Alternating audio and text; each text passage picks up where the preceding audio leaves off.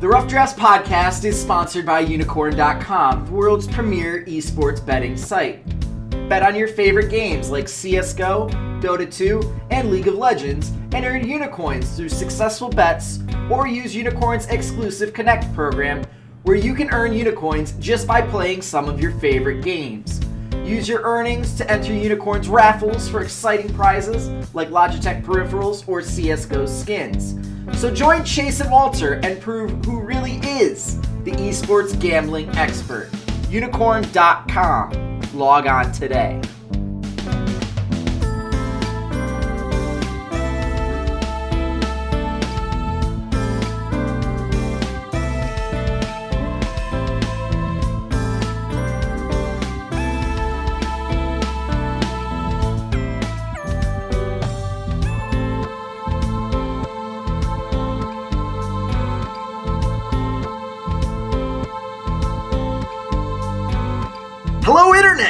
This is Walter Ceades Fedczuk welcoming you to a very exciting and a very special edition of the Spring 2017 European LCS Guess the Lines podcast. The playoffs are here. We have finally gotten through a 10 week regular season and have finally gotten to the point where the games actually matter. Eliminations will be happening, teams will be vying for the European LCS crown that uh, after week 10 might not be so firmly secure on the heads of a certain Spanish owning ocelot, so to speak. And I have to I have to applaud you, my co-host, Chase Redshirt King Wassenar. No one except the most diehard of ROCCAT fans or the most insane of gamblers would have ever expected ROCCAT to beat G2. So congratulations, my friend. Look, you know, I I knew it was going to happen as soon as you presented the possibility that ROCCAT could somehow beat G2 and still not qualify for the playoffs because as I've learned from my years of being a fan of nothing but terrible teams, that just had to happen. It had to be how this season wrapped up with me feeling great about everything that happened and having that joy just sucked out of me at the last second. But you know what? I'm not going to let that get to me. You know, I, I thought I was going to come into this and have that, like, oh man, it sucks that the ROCCAT isn't going to make the playoffs. And it does suck the ROCCAT isn't going to make the playoffs. But you know what? They didn't play like a playoff team for the first half of the season. That's on them. They had some things to fix. I would have killed for a 6 and 7 record when they were at 0 and 7 and people were arguing like are we sure they're better than Origen? Like this is so much better than where they were back then. I- going to take this every time. I'm to sit back here as a ROCCAT at hardcore fan and realize that this is a process. And what ROCCAT showed, especially here, is look at how far they've come in this short period of time. Look at what they've built in half of a split and, and what they have become. And remember that they get to do this again in a couple months when the summer split rolls around. I'm I'm happy for them. I'm proud of, of the work that they've put off and the way that that coaching staff and, and support staff really hung everything together. You know, kept everyone uh, on point, kept them feeling hopeful, and promised. Uh, you know, ha- ha- kept that spirit up because it's very easy for teams to get down on themselves. Go look at the face camps after every Origen loss if you want to see what it can become for teams that just lose and lose and lose. And and ROCCAT turned that culture around, and I hope those growths stick around. I'm I'm very much optimistic for what they do next split, but they've got to remember that just because they accomplished all these things here doesn't mean the process is over. Doesn't mean you can stop growing. Uh, they're going to have to put some work in in the off season, but I'm excited for the future, and I did not think I was going to say that uh, a few weeks ago. As, as a ROCCAT fan, a few weeks ago, that that would have seemed a little abstract. But Chase, I uh, you know, I uh, I had a pretty good week. I was that degenerate gambler because I uh, at the beginning of the season, I I told you the story. My dark side came out and, and sort of tried to curse you a little bit. Yeah. Uh, I I thought ROCCAT was going to make the playoffs, and they didn't, so I lose that bet. But the night before, I was sitting at my computer and I was logged on to unikrn.com and I was I was just staring at it. And I was going, a real gambler would hedge on his bet here Yes. and go enough on to G two that if they lose, that if ROCCAT loses and doesn't make the playoffs, I'll make back what I what I put on uh, ROCCAT, which is 100 unicorns. And I said, but I'm not a hedger. I'm not a hedger unless it's my team. So I put 300 unicorns across three different bets on ROCCAT. Uh, obviously, we had the the two uh, uh, plus two and a half maps that was one of our smart money bets. Yes. Uh, I did ROCCAT at plus uh, one and a half games, Mhm. which is basically three maps. They essentially force three maps, or they get a 2-0 win. Mhm. Okay, and I took ROCCAT to win, and I made 1,170 unicorns. And I'm happy about that, but I'm disappointed because my dark side, when I said I, after they win, I'm going to go gamble on Fnatic, I'm going to watch your dreams be crushed. Go back and watch the end of the episode. I was kind of brutal. My dark side must have been napping um, because I was asleep and I woke up and that series had already started. So I didn't get to gamble on Fnatic in that series. So what you're saying is this is your fault. I'm sorry. Okay. I, I'm sorry I didn't gamble on Fnatic because, um, yeah, I, I feel like that's sort of my fault. Fnatic won. I just want to be on the record that I don't forgive you. If that's just let that be known. It, it's That's not okay. We're gonna have to work past it as part of our, you know, co-host relationship. It's You know- gonna take you know, work, but you know, it's uh, it's like Well, this. This hopefully this episode can be the start of a a uh, a, a healing process. I, I think that's the way we're gonna have to look at things now because uh, yeah, not only did you did you hurt me with this, but you also hurt our, our listeners at home who could have benefited from all of this knowledge, all these smart money bets. You're raking in these unicorns. We've got to find some unicorns to help the people at home, Walter. listen, listen. A magician never gives away all of his secrets. It's I'm literally our job. It's literally the point the of this thing. podcast. Here- here's the thing: if I give away every one of my secrets, then everyone will be an expert, and they won't turn in. so the now point. I look even better. I'm like, see, I had a tip, I had an inkling in my head that none of y'all knew. So you got to come back next week to see if I give you a tip. It's like a pyramid scheme. You got to keep coming back and hoping that I'm going to give you that one little morsel that you need. Ah. uh, and speaking of little morsels, Chase. Yes. Uh, something else is going on this week. Um, we had planned on doing a, a nice long preview podcast uh, for this, but then I looked at the schedule and realized that Europe sucks. Nothing they do makes any sense, and the European Challenger Series tournament is two weeks, and it starts on Thursday. Um, which doesn't give us enough time to actually record a full podcast. So we're going to do a podcast for next week because none of the teams are going to get eliminated this week. It's just the first round, setting up matchups, whatever. Uh, so we'll do a preview of the next week's matches next week. But Chase, just real quick, let's kind of go over these opening round matchups. Uh, we start with Giants versus Fnatic Academy, which I think is very interesting that Giants chose Fnatic Academy. I don't think it makes sense in the slightest. I mean, if we if you go by our logic that carried us through the North American Challenger Series, which if you guys listen to that podcast, we bit nailed that prediction almost entirely correctly. So felt great about that. Oh, yeah. This is the the rule of all of these tournaments is that the best player on the Rift in a promotion series tends to win. That's just 99% of the time. If you've got the best player, the other team likely doesn't have an answer to that, and you're able to kind of push forward from there. Now, the best player in this tournament is Kikis. And to me, I don't think it's particularly close. I, I think that he has been dominant uh, on a challenger level. I think he would be very good at the LCS level. He certainly has been in the past. So to say, like, you know, let's put Flaxxish against that in the first round because what we really want is to be under pressure in the uh, elimination games just right off the bat and just force our entire team into that mental spot instead of playing against Misfits Academy, who, you know, not a bad team by any means, and a team that I still think is better than Giants, or at least has the potential to be better than Giants, depending on how they adapt to some of the new meta changes. But Jisoo is a much easier out for Flaxxish than than Kikis. This is it, you've basically put yourself in a situation where Fnatic Academy's strengths perfectly hit your weaknesses.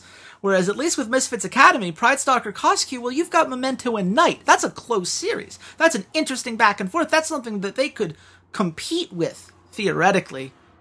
This made no sense to me. It, it struck me uh, as a, a very curious decision. I, I'm sure they have some logic to it. I just can't imagine what it is. Feels like the wrong move to me across the board. Absolutely. The, the thought of Kikis and Amazing in a duel against Flaxxish and Memento, despite the fact that I, I I don't know why, I still have this just feeling about Flaxxish that that maybe a year from now. I, I, it's always a year from now. Flaxxish is going to impress us. And, you and, and, his parents are really holding down that fan club. And shout out to you three. You know, I'm, you know, it, it is what it is. I'm still a member of the Gilius fan club too. After what happened in, in North America last week. Uh, yeah, uh, that being said, like I said, I totally agree with you. It seems very weird that this is what the choice is. Um, and it really actually is kind of good for Misfits Academy. I think yes. that they're going to get a free win against Origen or they're going to give Nahun his first series win as a professional player. So, yeah, there's that. It's yeah. Like, it's like reverse Undertaker's streak. If the goal here is, as a fan is to say, like, look, Giants Gaming and Origen were really bad. And they weren't, you know, bad like the North American teams that were in the relegation tournament were bad. You know, Team Liquid was frustrating and they couldn't put the pieces together the way that they should, but they had talent. They had an organization that, you know, had was very much supporting them and giving them tons of resources. They were just underachieving massively. That's a different kind of problem than say Giants who are just bad in the top and, and bottom lanes uh, and have struggled to put together any sort of momentum. And, and Origen is so much worse than EnVyUs. You know, EnVyUs at least they had Lira who in my opinion, as you saw in my NALCS uh, awards podcast last week, like I thought that he was going to be, you know, I, I, thought he was the best jungler in the league, and I thought he was the best jungler on the Rift in the, in the tournament, and I think that was proven to be the case. Absolutely godlike on a lot of those plays. Um, there's no one on Origen I feel even remotely that way with. I think the best player on their roster right now is Syncroft, sounds like it can't possibly be right. But Nahun? I think Nahun's a little better. Nahun had a really rough series last week. That's true. That I mean, if the, what a way to go out against H2K, just got completely annihilated. But I mean, that's it's great for for us because I think that as a fan, you have to look at this and say, teams like Giants and and Origen should not get you know an advantage in that regard is, you know they're not they haven't proven that they deserve to come back to the LCS. They don't have that same like oh yeah I trust the org, I trust the management, I trust the structure that they've shown across multiple games. There's just not that there. They have fan bases, sure, but they're not the kinds of prestigious organizations that we're really looking for. So it's certainly going to be a very different dynamic, I think, as far as what fans are hoping for. Though fans might not even know about it because Riot's done a terrible job advertising this. There's, you know, you and I are hardcores. We didn't even realize it was happening until we went to record today. Uh, spreading it out over two weeks is kind of ridiculous. Uh, the fact that we're going to have dual streams for the elimination and first qualifying match uh, makes no sense to me. I hated the fact that we had dual streams tw- two days in a row for the North American Challenger Series promotion tournaments. That was ridiculous to me, and, and doing it again here does not make me feel any better. And oh, by the way, we didn't even have the Fnatic Academy versus Misfits Academy finals because Riot just chose not to have a finals because I, I, I guess they just don't care. It's Europe! Everyone's a winner! Wait, no, Walter. It's because they like ties. They tied for first. Because Participation that's, trophies, yeah. Pretty much. I mean, congratulations! You participated in the the summer playoffs and you beat your first round opponents. So, because we don't want hurt feelings between you two, here you go. You both get to uh, you get to play against Giants and Origen. Man. It's kind of it, it's kind of funny to me that both of them are Spanish organizations. Yeah, it's it's just really refreshing that Riot isn't even pretending to care at this point about the challenger scene. At least now, like we know there's there's no secret story here where it's like, oh well, I totally understand why they had to do these couple moves for the logistics of it. Like if you can't bother to have a finals for your challenger series, you just didn't care. That's all that means. It's not that hard to have one best of five. You you didn't care. So who knows? Maybe Riot will finally allow someone else to help them. Ah, just just screwing with you. We're we're screwed with this. But hey, it's gonna be some fun picks. Uh, who we want to do our predictions here, Walter, for the individual matches? Oh, for for the individual first matches, Yeah. uh, yeah, I have Fnatic Academy over Giants and uh, Misfits over Origen. I think both the Yeah. challenger teams win. I think it's a 3 1 for uh, Fnatic Academy over Giants, and I'm going to say a 3 0 for Misfits Academy versus Origen. I don't think Origen wants to play anymore. That's my. I think they're going to crumble in game one, and it's just going to go downhill from there. Three two to Giants, three one to Misfits Academy. There you go. Three two, three two to Fnatic Academy, and three one to Misfits Academy. Yes. I think both LCS teams do get a win. I, I do think the Giants Fnatic Academy game is going to be closer than Origen versus Misfits, though. Yes. Moving on to something Riot actually cares about because it's going to help decide the winner of the European LCS and who will be representing them at an even more convoluted tournament structure of MSI, which I keep looking at it and hoping that magically I'll understand it. And I don't. I, I don't understand how it works. But we still got like four weeks until we have to worry about that. So we're going to start off here with Europe. Misfits versus Splyce. Chase, mm, both teams kind of had a down week 10 of the European LCS. Um, who do you think looked better in week 10? I guess is the real question here. Well, if you believe Misfits owner, uh, Ben Spoont, as what he said on Reddit, Misfits can't really be judged for looking bad because this was secretly the plan all along. And I, you know, I'm not going to give him a hard time because I understand that that's what the owner has to say, right? Is the idea of like, look, I, we're not struggling because we don't understand the patch and that our pick and ban has gotten distinctly worse. We're just not looking so strong because we're trying not to overplay our hand uh, and and show people strategies that they would otherwise be able to then plan for. Um, I just don't believe you. Uh, Misfits has gone one in four in their last five series, and the only way this argument even remotely makes sense is if Misfits had nothing to play for going into Week Ten, and that's categorically untrue. They still could have uh, affected their seeding depending on how H2K went. Uh, if they beat ROCCAT the way that they should, and then beat Fnatic the way that they should have, they would be the two seed. They'd be going up against, uh, you know, the two seed from Group A, but they would also be the three seed overall, which would mean they'd be playing Unicorns of Love in the semifinals instead of now, where the road has to go through G2, who they have looked very weak against. That's been their their worst games by far. They beat Unicorns of Love. They haven't come close to beating G2. So Well, I, I just I find fair- that to be To be fair, everyone besides ROCCAT has looked weak against G2. Yeah, no, that, that's not fair. necessarily a criticism towards Misfits as far as the matchup. I, I think everyone's going to have to have a hard time against G2, but you would much rather dodge G2, right? If you played to this level that Misfits is trying to tell everybody, like, oh yeah, we're totally that good, we just didn't put on our A game because we had other things to do. Well, spoiler alert, uh, you should have put together your A game because your A game could have had you up against Unicorns of Love instead of G2 in the second round, and circuit points actually do matter. That could come back to haunt them, and I, you know, I, I hope that it doesn't because I like Misfits, but I, I do feel like that was a, a mistake if that really is the philosophy. So I, you know, at the end of the day, I'm not sure whether I'd rather that be the case or not because the other option, if it's not that they were just hiding all these things, is that Misfits doesn't seem to understand where the recent patches have taken the game. You know, you have Hans Sama, who should have been a candidate for, for Rookie of the Split. Obviously, Xerxes just took that award and ran away with it to the point where it was not a conversation anymore. To the extent that when I even try to bring up the conversation, people look at me like I'm a crazy person. But at the very least, he should have been the most impressive rookie on the team, right? I mean, this is a guy who, who has such as pedigree to him and they keep putting him on utility AD carries. They don't seem to trust him to have this carry potential on a champion like a Lucian, which we've seen guys like Doublelift just smash on in these patches.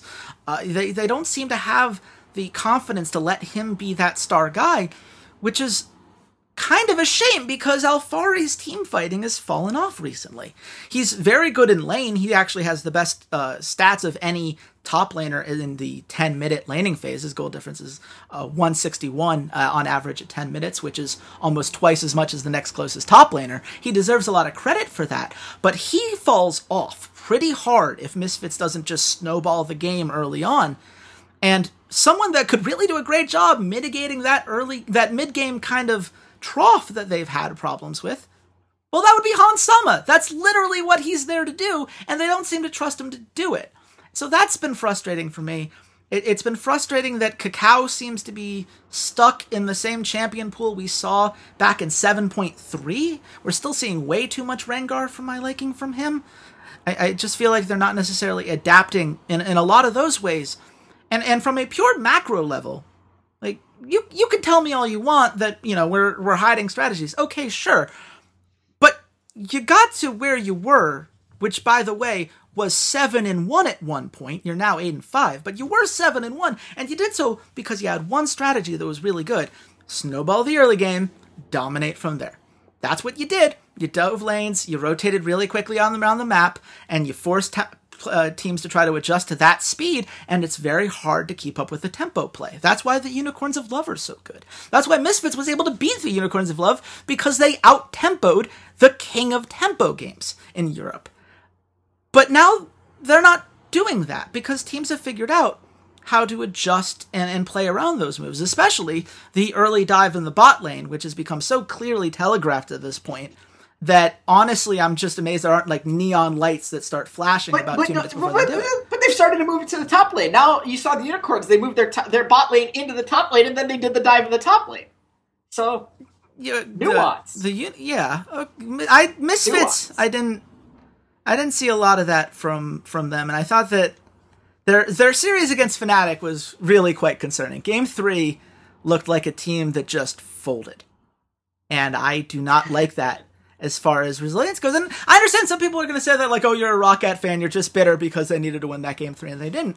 Like I said, ROCCAT didn't play like a playoff team for the first half of the split they didn't deserve to get the playoff spot. I don't like people who said that they do. And for the record, Fnatic looks significantly better. When we get to them, I have some positive things to say. I like the Fnatic's in the playoffs. Now, you know what team I'm least excited about in the playoffs right now? Misfits. Because Misfits right now are on the worst streak of any of these playoff teams heading into this. And they aren't showing an ability to respond when they don't win the early game. And guess what? H2K's early game is really good. Unicorns of Love's early game is pretty good. G2's early game is really good. Funnily enough, and this might be what saves them, the other team that really struggles in the early game that they could actually exploit here is Splyce. And that's going to create a very interesting matchup for them. And I, I'm very kind of curious to see whether Misfits are going to be able to do enough early to really break that down. So so that's where I stand on them right now. It's just very much a I, I if if this is all a long con, you fooled me. I'll put it that way. This this would be the longest of long cons. Um, like just some of your just cherry picking some of your points. The Rengar on Kakao, I don't really have a problem with because there's four junglers that everyone pretty much is playing right now: Lee Sin, Leafs, Rengar, and Graves. I don't think that Graves really fits Kakao. I think he wants to be on these more you know control ganky you know CC that they have some sort of CC. And while Rengar's CC isn't as good as an Elise or Elise it's better than Graves. I think that's really what they rely on him for is to be their primary engage, their primary pick tool. Um, again, the Hans Sama point of utility carries, I get it, but I, I, like I get the trying to hide strats and trying to hide champions, but like guys, we know Hans Sama is a great carry. Yeah, like, I've called him the next coming of Forgiven. Yeah, we come saw on. the Challenger Series footage. By come the on. way, come on, come on! Like, what you're telling me he doesn't know how to play Lucian? Come on, like really? Um, I get it. Fine, whatever. You can try and BS me with whatever you want. The real issue to me is just Ben. It, it it seems like they realized we got our spot locked up. Neither Fnatic or ROCCAT are going to catch us. We don't care. We're fine. We're in the playoffs. That's all that matters to us. Is we were in the Challenger Series and now we're in the playoffs. We started from the bottom. Now we're here. Like that's that's just what it is, and that's what everything in the last couple weeks has just looked like. Especially you brought up the Fnatic series. Game one looked like okay, we have to win a game to get all the ROCCAT fans' hopes up because Roccat like exclusively scrimmed us this week. Got to do it to make them feel like they're going to get it. And the last two games, they totally sat down and were like, "Yeah, but we're in the playoffs. This doesn't matter." Like I totally can understand where that. Oh yeah, we didn't want to tilt our hand, but it didn't come across as we're hiding strats. It more came across of we just don't care. We Yeah. don't give them. Like that's what it came across. as. let let me be clear here because I just want to to just say this so that there is no mistaking, uh, you know, the difference between hiding a strat or just not doing your job properly. Whatever you want to say about Misfits composition in Game Three, there is zero excuse for getting letting Caps be on Ryze, Reckless to get Kennen, Jesiz to get the Zyra, Broxah to get the Lee Sin. Fnatic got everything they wanted. And I really, really doubt that your diversion tactic is to say, eh, let's give enemy teams everything they want so that they think we'll screw up the draft next time around. That doesn't line up. And that's a problem that you cannot tell me is going to be fixed by some macro mistakes. They put themselves in an in a incredibly uncomfortable situation and I don't necessarily trust them to do a better job of it here, which, you know, they're going to have to do because Splyce actually did look better than they did uh, a couple weeks ago. You know, I, I understand that their series against H2K certainly didn't make it look that way. Uh, because by that point they'd already been locked into their spot. There was literally nothing they could do. So go ahead and and have your fun, uh, you know, sh- uh, Shaco games. I get it.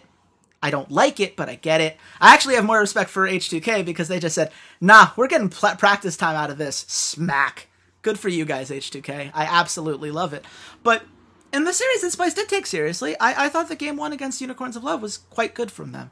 I, I think that we saw that Sencux can play uh, assassins like Talon very well. I think that's something that we saw a lot when they were Dignitas EU. Hadn't seen a lot so far this split, so it was nice to see that come to the forefront.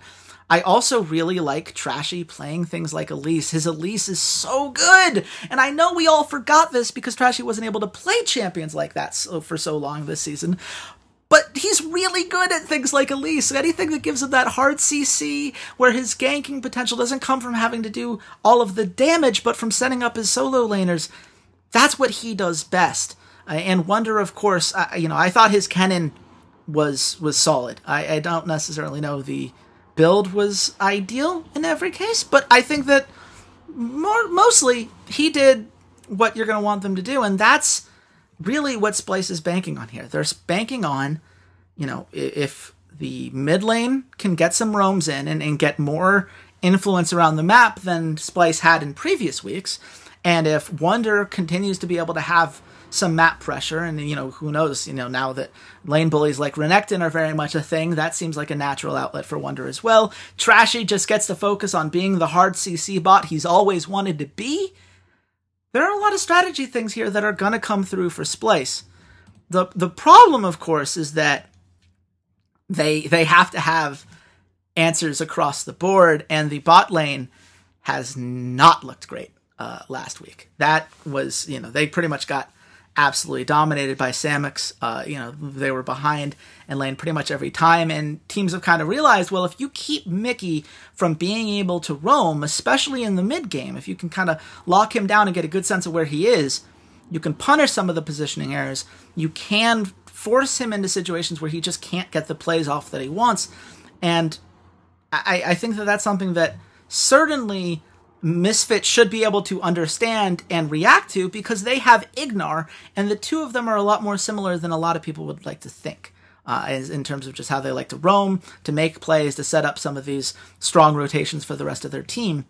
Splyce does it because they want to set themselves up for the mid game. They like to set up vision around neutral objectives like Dragon or Baron. They like to have those five on five team fights, and they like to play those as cleanly as possible because their synergy is quite good. They've played together, this exact roster, for almost a full year now, certainly two full splits, uh, and four of the five guys were there in the 2016 spring split as well. So they've got the synergy. They know how to bounce off of each other. They know how to communicate effectively in team fights and target the right people and really get the most out of those situations. So I do feel like Splyce is on the upswing, even if they didn't beat Unicorns of Love. I thought it was a fine series from them. And while Yeah. I'm disappointed they didn't take the opportunity against H2K, I think that that was passing up a chance to get some real, uh, real, ex- uh, you know, experience on the big stage because it is totally different from playing in a scrim. Uh, that would have been, I think, valuable to them. I, I, I think there are reasons to believe that they might be able to pull off an upset here, and it would be an upset. Is it really an upset? I don't view this as an upset. I view this as these these are two teams that that are, are pretty even at this point. Yet, like yes, Misfits did have a great seven and one run to start the season. They did look very strong. They took games off of you know unicorns. They took games off of H2K. Like they looked like a very very strong team. And then, like I said, at, at some point they stopped caring. It hmm. really feels like they stopped caring about their place. And Splyce has has has felt like Splyce has felt like they've been on autopilot too, but not in terms of like we don't care about this game, but more of a very like even keel. It's a it's a you know a marathon, not a sprint. Yes. You know we it's a marathon. It's not a sprint. Like they went back and looked at you know spring last year. We didn't have a great start. We ended up playing in relegations. Summer was the ultimate goal. Splyce feels like a team that understands their ultimate goal is worlds. Yes, it would be great to win Europe, but winning Europe in spring, yeah, I guess we get to go to MSI, but then that means that we have to, you know, there is all that extra practice time in MSI. I, it just brings some regional pride, and we're only playing against one team. Like, we might not even play against Korea. We might not even play against China. We could just be going to play against a bunch of wildcard teams. Like, it just feels like there isn't a very heavy emphasis on the spring split of being the you know the be all end all.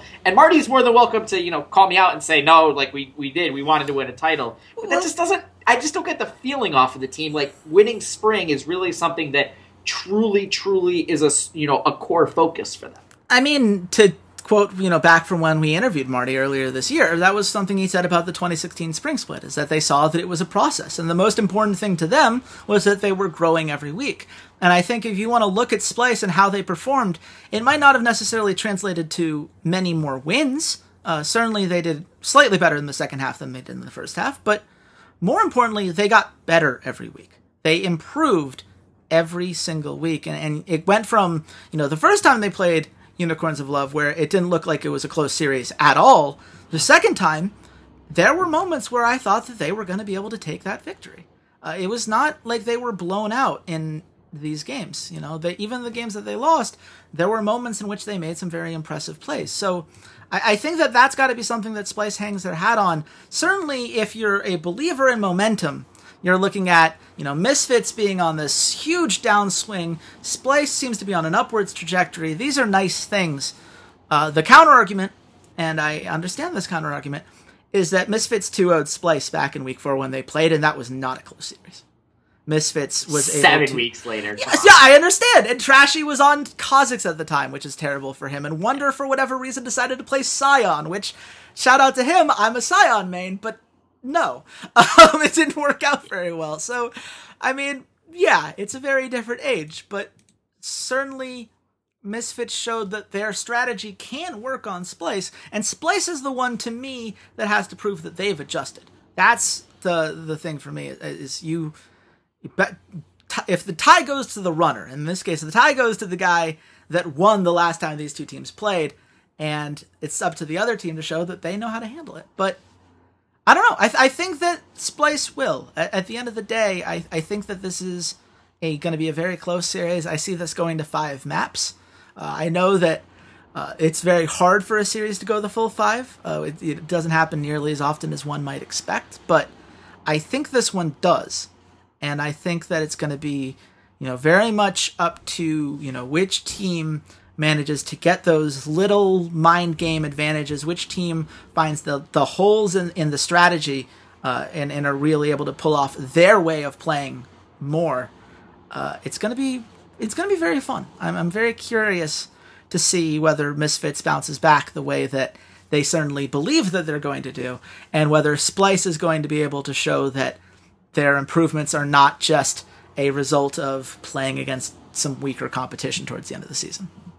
Well, you know, Chase, you say that the runner usually gets the tie in baseball. So, How how confident? Let's see. Do you feel like you're safe or do you feel like you're out? What what do you think the line is on this game? Uh, I have no idea what the line should be on this game. I, I took a lot of stabs at it and didn't feel great about any of them. I went with Misfits minus 140. I think they have to be the favorites. I, I think that it's going to be close, but I think that you have to give them the advantage because they have the better record, uh, and they they are uh, they did hold the head to head. So, when I was looking at this, I said I think the series in a in a regular series matchup would be even. It'd be dead even today if it was a regular series matchup, but it's not. But it's the playoffs, and Misfits had side selection for three out of the five games. So I gave Misfits a slight advantage. You said Misfits minus 140. Mhm. I said Misfits minus 133. Mhm. And after the umpire goes to review it by the slightest of margins, Misfits minus 117. Ah, there it is. So I take the point. This puts Splyce at minus 111. So neither team is positive odds. Yeah, that that's basically saying that's as close to even as you're going to get without it actually being Yeah. even. That is the mildest of notches. Um, And and when you look at the handicaps, when you look at the, the, the five map odds, Unikrn is really trying to push everyone that this is going to be five maps. um, five maps for over five maps, it's sitting at plus one sixty five right now, Oh. which is it's reasonable. That's reasonable. But when you look at the handicaps, that's really where it tells you the story. Um, you put Splyce at plus one and a half, which means they lose three one or better. they they lose three two or win. Three two or win. Yes. Uh, it's at uh, minus two thirty eight. If you look at any of the misfits minus odds, so minus one and a half maps means that they win three one or better, Mhm. uh, is at plus one seventy five, and for them to get the 3-0 is at plus five hundred. So they're really trying to push this line that you know really trying to push everyone to this is you know five maps super super close series taking away any possible value that you can have on betting on the underdogs here that being said five maps at plus 165 is some pretty tasty odds in my opinion There's definitely value there. I also think there's value in Splyce minus 111. I understand it's not as much underdog value as I would have liked, but I do think that right now, Splyce look like the better team. And while I think that Misfits could be the better team, it, it says a lot to me that regardless of whether you believe that there was some ultimate strategy that's that's being held back, just the the teamwork and, and the you know synergy that we're used to expecting from Misfits, it was just very sloppy. There were mistakes, there were unforced errors. And you can say, like, oh, well, the enemy team knew what was coming. Well, you can still execute it right on your end. You don't have to give them obvious ways to counter it. Um, and, and that's something where I think that's going to come back to haunt them. I think they might have gotten into some bad habits. But I want to think about that a little bit more. Let's move on to the next series. Absolutely absolutely uh h2k versus fnatic i know fnatic kind of dashed your dreams there chase but you seem you seem eerily okay with it Yeah, which i don't like they didn't dash my dreams. ROCCAT dashed my dreams when they were 0 and 7. That that's when my dreams were dashed. My dreams were restored by the fact that they won six games in a row. That's that's the thing that I, I think that honestly I, I don't think I'd feel this way if it wasn't for the number of people who gave uh, you know who almost made it seem like Fnatic you know they were angry at Fnatic that Fnatic won and got to the playoffs because they ROCCAT deserved it. No, Fnatic deserved it too. They won every series that they needed to win. They you know ROCCAT forced them to win a couple of those series. They had to beat Giants. They had to beat Misfits. And Fnatic did both of those things. That that's the same. It's it's the exact same thing. They both needed to win both games, and Fnatic had prepared themselves better early on. Uh, I, I I feel like I have to be defensive of Fnatic, which is just a weird place to be as a ROCCAT fan. So thanks, Internet, for being so overblown about this that I felt like I had to be the middle ground as a ROCCAT. yeah you know fan. what you're you're the one who said you had nice things to say about fnatic so Yeah. Go ahead say them what what are your what do you see out of fnatic this week that has you saying like oh yeah they did they did deserve to be in the playoffs Well- other than they won more games I mean, they first of all, Uh, they won more games, which is not something that we should just forget about, right? This is this is a this situation in which Chase, may I just remind you that Giants were the third seed in Europe last summer? I just want to remind you Okay. that Giants Gaming were the three seed in Europe last summer. So winning the most games doesn't always tell the full story. Okay. And, and Just in, have to in you. all seriousness, the first thing I like about them, uh, the drafts have gotten significantly better, which is funny because they don't really have a coach anymore. They still have Quay, who's the the manager who's been stepping up in this regard. But what it's done is it's kind of forced the players to be the ones that are making a lot of those picks, right? They're the ones who have to say, like, well, this is what we're confident on. This is what we believe we're, we can do. This is what we believe we're good at. Let us do the things that we're good at. Like, for example, Caps is getting counter picks. Weird, huh? It's almost like he looks better in the mid lane when you don't f- force him to pick his mid laner before the enemy team for no reason. And given that he's your star guy, doing that seems to be setting him up for success. Who could have seen that coming other than everybody? Uh, that was really nice. Rekkles is being free to play this Kennen pick, and it's funny because, you know, for whatever reason, teams aren't banning it, but do you really want to spend a ban on Kennen? Like, that's just Rekkles making use of this pocket pick that he's still really, really good with and forces the enemies to, you know, respond accordingly.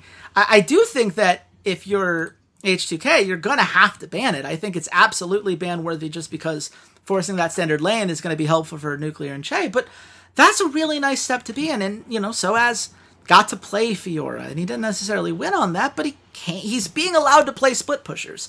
That's a positive as well. I, I think that all in all, letting the players pick what they're comfortable with has made them look significantly better and more comfortable with these compositions. Uh, the other thing I like is just the the willingness to make more plays in the early game. One of the things that I've been criticizing them almost all season was just how passive, especially Broxah was once they brought him on. They they didn't seem to have a clear idea of where to put him in the early game, what lanes he should be trying to snowball, what advantages they were ultimately playing for. You look at game two when they beat up on Misfits. That was 25 minutes. That's a stomp. That isn't just like, oh yeah, they won more games. They crushed that game. And they crushed that game because Broxah managed to counter jungle KaKAO. Who thought I was going to be saying that sentence in a serious light? Like, that's huge for them. And I, they, you know, he did enough to get Caps snowballing ahead on that LeBlanc, which is just massive. And you know what? As Lee Sin did the same thing in game three. It was a 30 minute game. That's also not particularly close. And that's the thing this this energy and this early game aggressiveness is not something that we saw from Fnatic at any other point this season before this coaching change happened. So, you know, I I still don't I don't take back anything I said you know, a, a, week ago or two weeks ago when I, I brought up how disappointed I was in Fnatic and their management and how they handled all these situations. Uh, I, I still think that's a problem. I still think that's a, a sizable concern that they have these uh, organizational issues to work through. But man, this team looks so much better when they're able to play the champions that they actually know how to play. And when they're playing to their strengths as individuals and as a cohesive unit rather than playing to what the meta says their strengths should be. This is something that teams should be doing much more often, especially if you are the underdog. And Fnatic seems to be very aware that they are the underdog and are taking advantage of that accordingly. Uh, is that going to work against H2K? No, probably not. I, I think that when we get, when I ta- start talking about H2K, it's it's going to be very clear that I think that they're just on another level, and that's unfortunate for Fnatic. But again, had you played better earlier in the season like Roccat, well then maybe you could have taken advantage of the Misfit slide, and you'd be the two seed right now. So it, it does. You know, the early season problems do come back to haunt them, but I am pleasantly surprised by the growth that they made. And I hope that this is something that uh, management in particular really takes uh, into account when they're making their decision on whoever the coach is going to be next split, because you can and should build off of this. The the Kennen AD carry pick really only works because it is a flex pick. Because you can pick it early, and you can always at any moment just say, yeah, it's going to go top lane. You can do that. And Soaz is a very good Kennen player. Especially with this sort of AD split pushing type Kennen build where he can just bully someone out of lane. Um, the other thing was that Soaz knows how to play against, you know, split push aggressive type try to control the lane type champions. It's why I think Fnatic uh, did so well in like the G2 series was that they do. They have Soaz and they have this staple. If you look at game three against Misfits, what won them game three against Misfits was just the outstanding macro play and the, the wave manipulation they have and the fact that they can put Soaz in that side lane and he knows exactly what moment to start to start that split push. He knows exactly what moment to back off of it. He pulls people around the map so efficiently. And this is something we used to say about Darshan a lot. You could put him on a split push champion. You could put him on a Nest. You could put him on Fiora. You could put him on Camille, Jax, whatever, and just say Darshan go split push. And that was always a CLG or a Dignitas or a GGU or Dynamic or Ghost or whoever's. That was always a win condition they could do.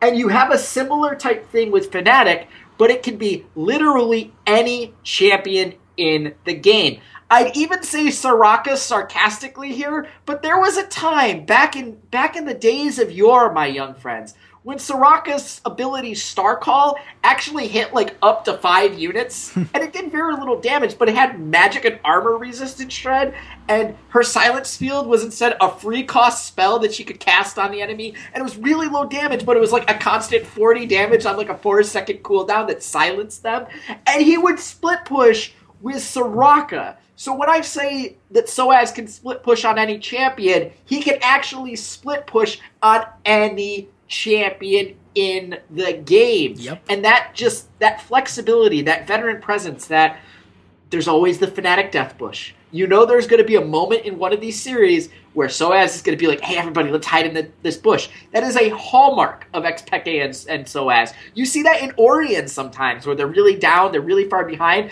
and just pick where to bush and just stand there and just wait a minute and see if anybody walks by. Okay, fine. If not, we go back to our normal game plan. Like, he brings that type of nuance in terms of shot calling, in terms of uh, just experience Yeah. that I feel like very few other teams have. That being said, you brought up Brox's sort of misplaced, misadventures, sort of meandering early game, and now he's up against the First Blood King, although I don't think you can effectively call him the First Blood King, but one of the best early game junglers in probably all of the West in Jankos. So Chase. H2K, I view them as pretty dominant favorites in this series. Yes. Why are they such overwhelming favorites in your eyes? Well, first of all, they have the best early game in the league. Uh, their early game rating right now is uh, 64.0, which means that their early game is good enough to just put them in a position where they should win 64% of the time, no matter what they do from that point. It's kind of absurd. Um, it's they, they do such a good job of, of taking towers and of snowballing these lanes and, and just turning those into such quick objectives. Uh, their dragon control percentage, 77%. Next closest is G2 at 62%. Baron percentage, uh, they're at 69%. That's third in the league. Their, uh, their lane efficiency is, is decent. Uh, their jungle control is 52.4%. Only G2 is better. They do everything that they need to get those objectives in the place that they need to be. And so by the time that these mid game team fights roll around, well, Jankos has gotten a couple kills, so he has the damage items that he wants, and he does more damage than any other jungler in the league, and it's not particularly close. And he gets more kills than uh, any other jungler in the league, and the only people that come close are mid laners, so that's kind of bonkers. And you use all of that to get your solo lanes going, which, you know, if you like caps, there's this awesome guy called Febiven I'm, I would love to introduce you to uh, because he's been playing out of his mind this whole season. Uh, his stat line is something that I genuinely I, I didn't realize just how good it was until I looked it up for myself as I was doing my All Pro, where it's 4.7 KDA, 131 gold difference at 10 minutes on average, uh, 528 damage per minute, 294.9 earned gold per minute. That is first or second among all mid laners across the board in those regards. Uh, he's been out of his mind. And if he's out of his mind, and oh, by the way, Odoamne's been playing out of his mind, and he's got to be cursing Vizicsacsi right now because otherwise he might finally get that first team All Pro top lane award that's just right out of his grasp because that guy has done a crazy amount of playmaking potential for the team, and he's done so on less gold than all but two top laners in the rest of the league. His gold share rate is absurdly low compared to what it is uh, that he's doing on a play-by-play basis. Uh, only expect and Soaz get a smaller percentage of their team's gold, which, for the record, shout out to Expect and Soaz for looking as good as they do on those low recon uh, places as well. It's always worth giving a shout out to players who are able to make big plays and show that you don't need to be funneled all this gold in order to be a key contributor to your team in that regard. So it's it's one of those situations where everything Fnatic does, H2K does better. They do it more cohesively. They've been doing it for longer and oh, by the way, they also add in this wrinkle where they're the best early game team in the league. I I don't know what the answer is to that. I, I don't think most teams have an answer to that. When when Nuclear, who is a you know has just been one of the best AD carries in the league this year, is like the fourth most dangerous guy on the team. you're in a lot of trouble, and I think most teams are going to be in a lot of trouble. I, I think that this is a team that could very much make a run. And for the record, this is why I love just the kind of bitch slap that they gave to Splyce they want it. Like this is not a team like you like you can make all the cases you want. Like oh yeah, MSI. You know maybe the scrim partners aren't necessarily as valuable as we'd like to think they are, and you know I don't know. Maybe you can benefit from the other practice time. H2K wants this vacation. You know H H2K doesn't care about vacation. They want to smash some fools. They saw Splyce pick Shaco and said, "Cool, we're gonna go full meta and dominate. Teemo, have fun." It's Teemo. It was not. It was not Shaco. It was Teemo. They, they did both over the course of the series. I remember correctly. No, I I apologize. No, not, it was just Shaco. It was just Teemo, not Shaco. Well, either way, Splyce were clearly putting out some troll picks there, and they uh, they just completely shut that down. I have a huge amount of respect for that. I, I think that it would have been very easy for them to kind of goof around in that series, and instead they just performed at their best. They they hard carried uh, in all of the ways that you would expect them to do so. Um, I remember there was a it was the Lux and Warwick game.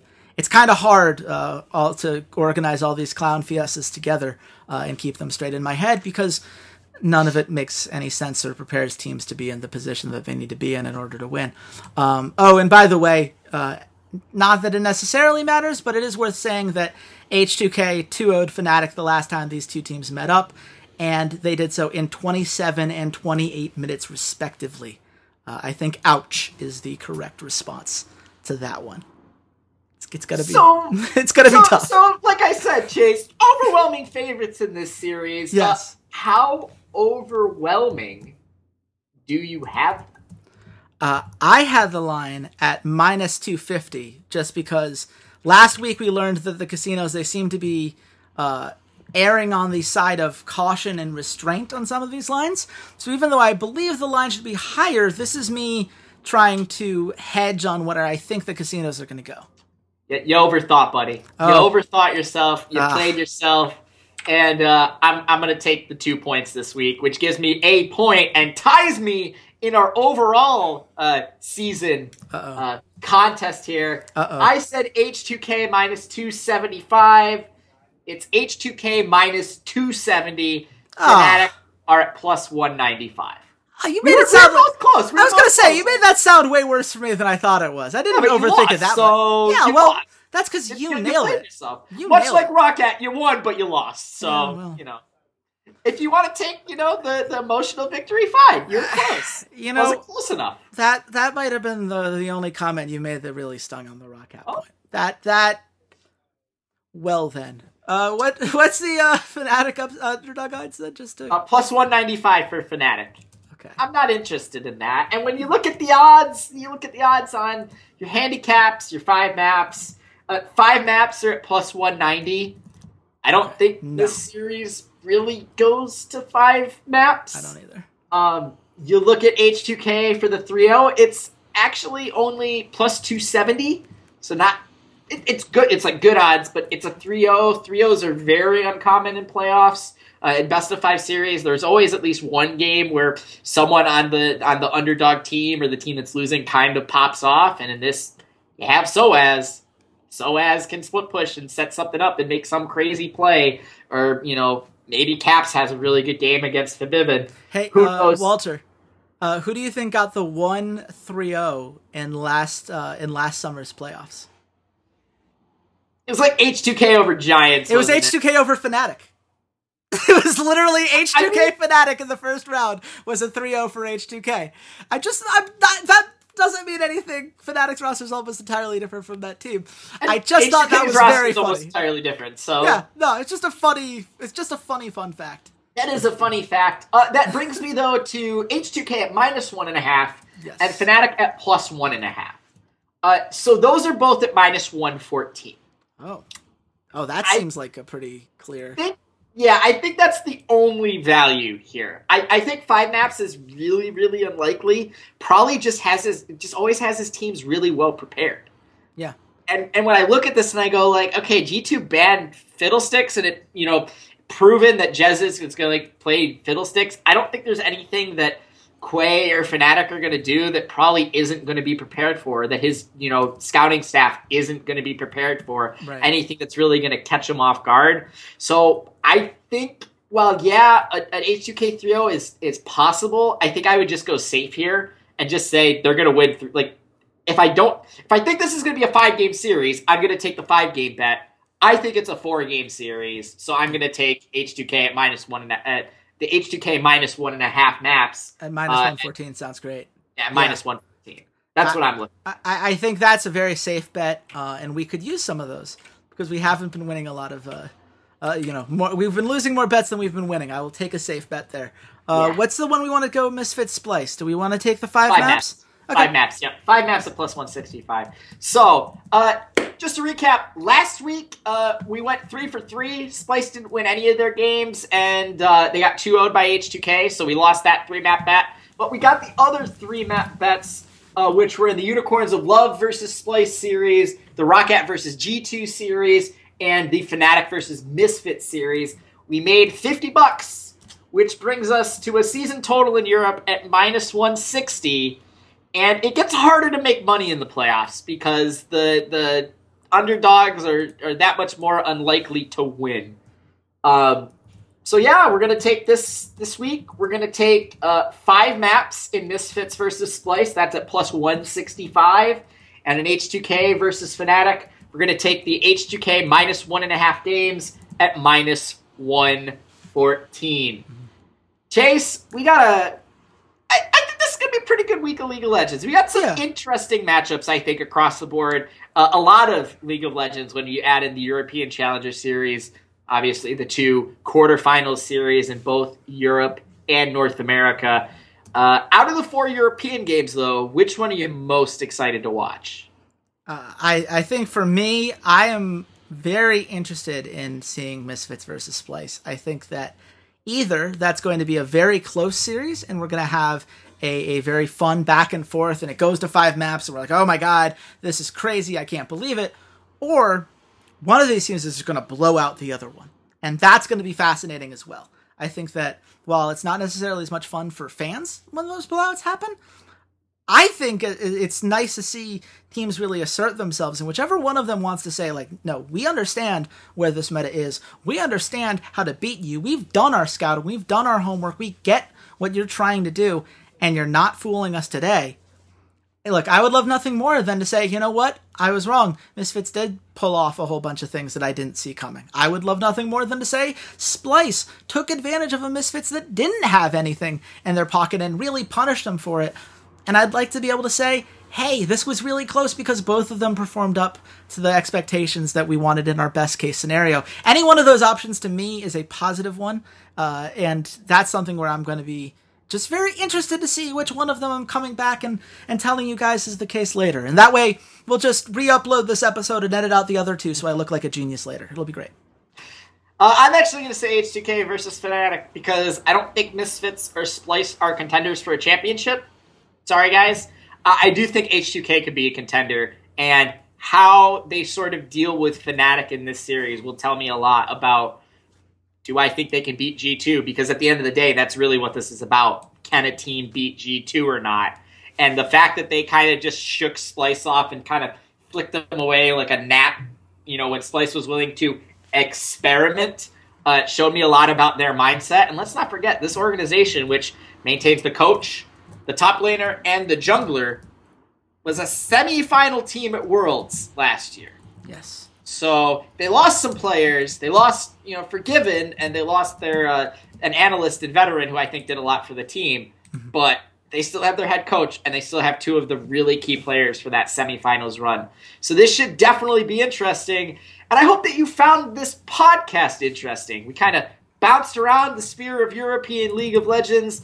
Uh, if you enjoyed it, go ahead and follow us on Twitter. You can find me at Ceades underscore LOL. Chase, where can they find you? You can find me, as always, at Redshirt King. You're definitely going to want to check out. I've got a ton of articles coming out this week because it's not enough that we're going to be doing four podcasts for you guys over the course of this next week. I also had to do, uh, I did my article uh, for Unikrn. You should see two of those coming out this week where I go into a lot more uh, detail uh, on some of my all pro picks and really just hashing out all of the different aspects I took into account when I made my decisions. So if you liked those podcasts, then you're going to really enjoy that. Obviously, our EU version is going to be aired later, but both of you can you can read those things and really get a, a sense of where my headspace is. Uh, and of course, uh, I do my power rankings over at uh, LCS Predict, so be sure to check out over there. Uh, I'll ping we'll put it in the comment section here when they come out but we'll definitely i'll be pinging that all over social media and and that'll be my